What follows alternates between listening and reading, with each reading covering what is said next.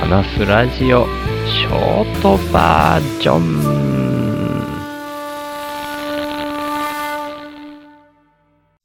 過去に何回か僕が1ヶ月に1回か2回は銭湯に行くっていう話をしていると思うんですけど、今日はその銭湯に行く日に当てようかなと思ってます。今日はね、僕がいつも行ってる銭湯が、今日入ると無料券をもらえる日なんですよね。1回の入浴料は500円ってもともと安いは安いんですけど、無料券がもらえる日に入ると、その無料券でもう1回入れるから、実質1回250円換算になるっていうところで、今日はちょっと僕的には奮発して銭湯に行ってこようかと思って早めに収録を始めております。っていうことで、行きましょう。週の話すラジオ話すは手放すの話す。今のところまだ貯蓄があるので、銭湯に行く日を1ヶ月に1、2回は作っていいかなっていう感じですけど、来年も入れるかどうか、それはまだ定かではありません。はい。そんな感じですね。以前にもヒロロさんが、シュさんが先頭に入れるようにって言って1000円インプットしてくれたこともありますし、この間もね、カセオちゃんが1000円インプットしてくれたりしていて、もう自由に使ってくださいって言ってくれたので、ちょっとね、今回の戦闘はそこから当てるみたいな意識で今日使わせていただこうかなと思ってます。そんで何を話そうかなと思って、なんか今朝もツイートしたし、実は昨日の夜に、しょうまさんと一緒にやってる別番組の、シュートショーの未知のりへの道のり、略して道のりの収録の中でも似たようなことを喋ったんですけど、最近僕買い物とか以外で、リアルで人とのコミュニケーションみたいなのを取る機会がほぼないっていう暮らしをしてるんですね。まず、買い物に行かない日なんていうのは、一日中ずっと家にいて、草刈りとか、田んぼのなんかの作業とか、そういうのと、ポッドキャストの収録配信と、ご飯を作って食べる。基本はそれなんですよね。で、合間の時間に、将棋の詰将棋をやってみたり、将棋ウォーズで3局対局をしてみたりっていうそれだけなんですよね、基本的にはね。で、そういう風にして暮らしてると、なんか僕のコミュニケーション取る相手って、今ってほぼイノシシとだけコミュニケーションしてるんじゃない？っていう感じなんですね。あ、今日初めて聞いてくれた人はイノシシ急に出てきたって思ったかもしれないですけど、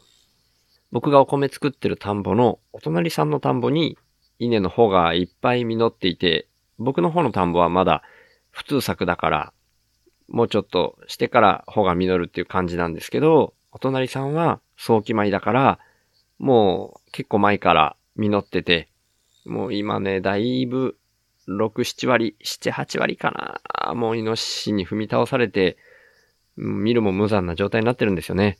でもそれでもまだまだ稲の穂があるから、毎日イノシシがやってきてそこで食べてるんですよね。夜中がメインですけど、まだ世間を知らない売り棒なんていうのは、朝でも昼でも平気で現れたりするんですよね。で、普通のイノシシだったら僕も怖いけど、売り棒だったら、まあ、素手で捕まえたりっていうことができるみたいな人も YouTube とかで見かけたりするんで、うん、基本的に走って追っかけ回したりしてるんですよね。なかなかうまく捕まえられないですけどね。こう追い込めるような場所がないから。なんですけど、そんな風にイノシシとコミュニケーションをとっているというか、うーん、僕の中では、お隣さんの田んぼとはいえ、イノシシがどんどん現れて、もう何にも気にせず、毎日警戒なくご飯食べれる場所みたいに思ってもらっちゃうと、隣にある田んぼである僕の田んぼに対しても、稲が実った時期にもうどんどんどんどん現れるみたいになっちゃうだろうなと思って、そうならないために、今のうちからお隣さんの田んぼとはいえ、夜でもなるべくライトを照らしてイノシシがちょっと逃げるように仕向けたり、こう手でパーンと音を鳴らしたりとかいうことをしてるんですけどね。まあその効果も徐々に薄れていたりはするんですけど、うん、まあ僕も向こうが逆ギレして突進してこないように警戒しながらですけど、まあそれでもなるべくっていう感じで駆け引きしながらやり取りしてるんですよね。うん。だけど、そんな僕にとって、こう、現れてきた課題みたいなわけですよね。イノシシっていうのが。で、その課題を何とかして自分で、うーん、解決というか、それをどうにかしてクリアしたいな、みたいな感覚で、ゲーム感覚みたいなところもあるし、ルパンに対する銭形みたいな、永遠のライバルみたいな、永遠のまでは僕行かないけど、ちょっとしたライバル視みたいな感じで、イノシシに会いたいしてるんですけど、なんか今朝ふっと思ったのが、もし急にイノシシが来なくなったりしたら、ルパンがいなくなった時に銭形が泣くみたいな感じで 寂しく思うのかなみたいな、ちょっと思ったりしたんですよね。だから、本当にイノシシが大事とかいうそういう話じゃないですけど、何かしら、その目の前に現れる課題みたいなものって、自分の中では、うん、それ自体をクリア対象となってるゲームみたいな、そんな風に見ることもできるのかなと思って、まあ昨日、道のりの方でも同じような話をしちゃったんで、まあ配信前にこっちでちょっとネタバラシみたいな感じになっちゃいましたけど、まあこっちだけしか聞かない人もいるかもしれないなと思って、多少被っちゃうのはしょうがないかなと思って、しょうまさんとのやりとりの中での印象とはまた違った印象の話になってるかもしれないので、今日はこんな話をしてみました。とはいえ、また現れたら一生懸命追い払えるように何かしらやっていくとは思います。こんなところかな はい。ということで、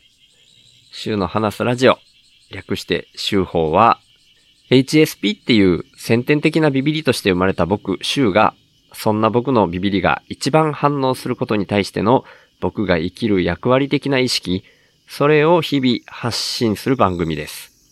僕からは今の世の中が滝壺に向かう船みたいな環境問題をはじめとした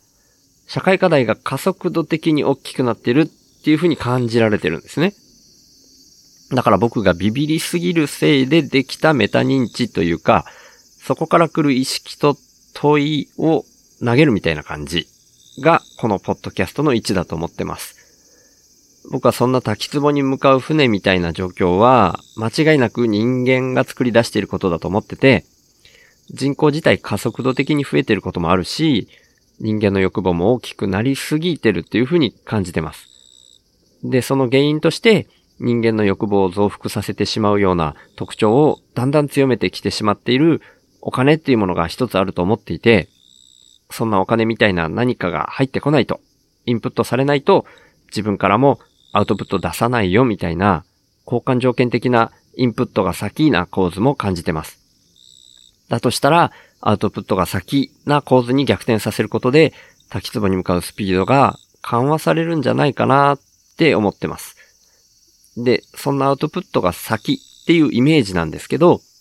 生きていくために最低限のことで満足するみたいなのも大事だと思っていて、だから僕はこの手放すをテーマにしてるんですけど、僕は幸せっていうものは相対的なものでしかないというふうにも考えてて、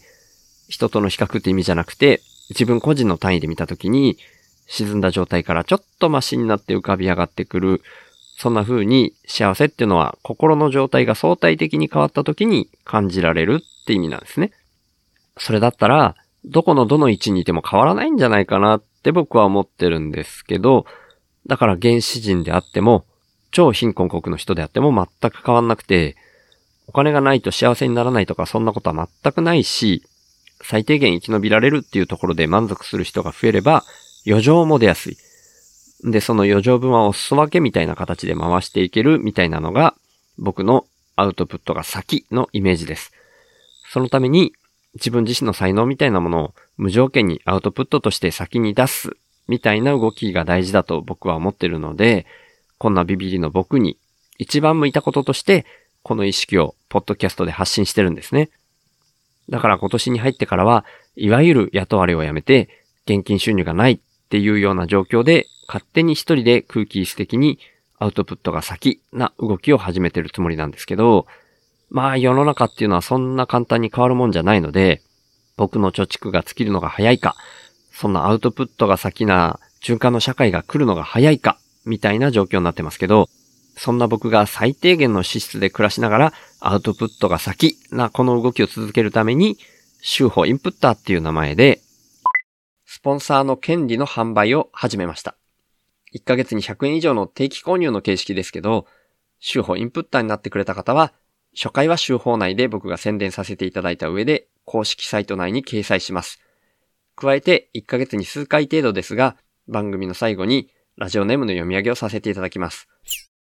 僕は数年前から、なるべくお金を使わない生活を徐々に徐々に進めてきたんですけど、今の僕の1ヶ月の支出額は約5万円です。それに対して、今は30人の方から週報インプッターとして毎月サブスクでいただいてまして、その合計額は5464円になってます。そんな週報インプッターの入り口は概要欄にありますので、もし本当に心から購入したいっていうふうに思われる方がいらっしゃいましたら、ぜひよろしくお願いします。ただ僕としては、そんなアウトプットが先で循環する社会が来ることの方が大事だと思ってますので、これももしよかったら、週の話すラジオを SNS 等で投稿とか拡散とか、あとはポッドキャストで喋ったりとか、そんな風にしていただけると、それが一番嬉しいです。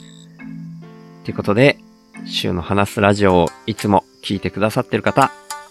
今日初めて来てくださった方、本当に感謝してます。ありがとうございます。ではまた。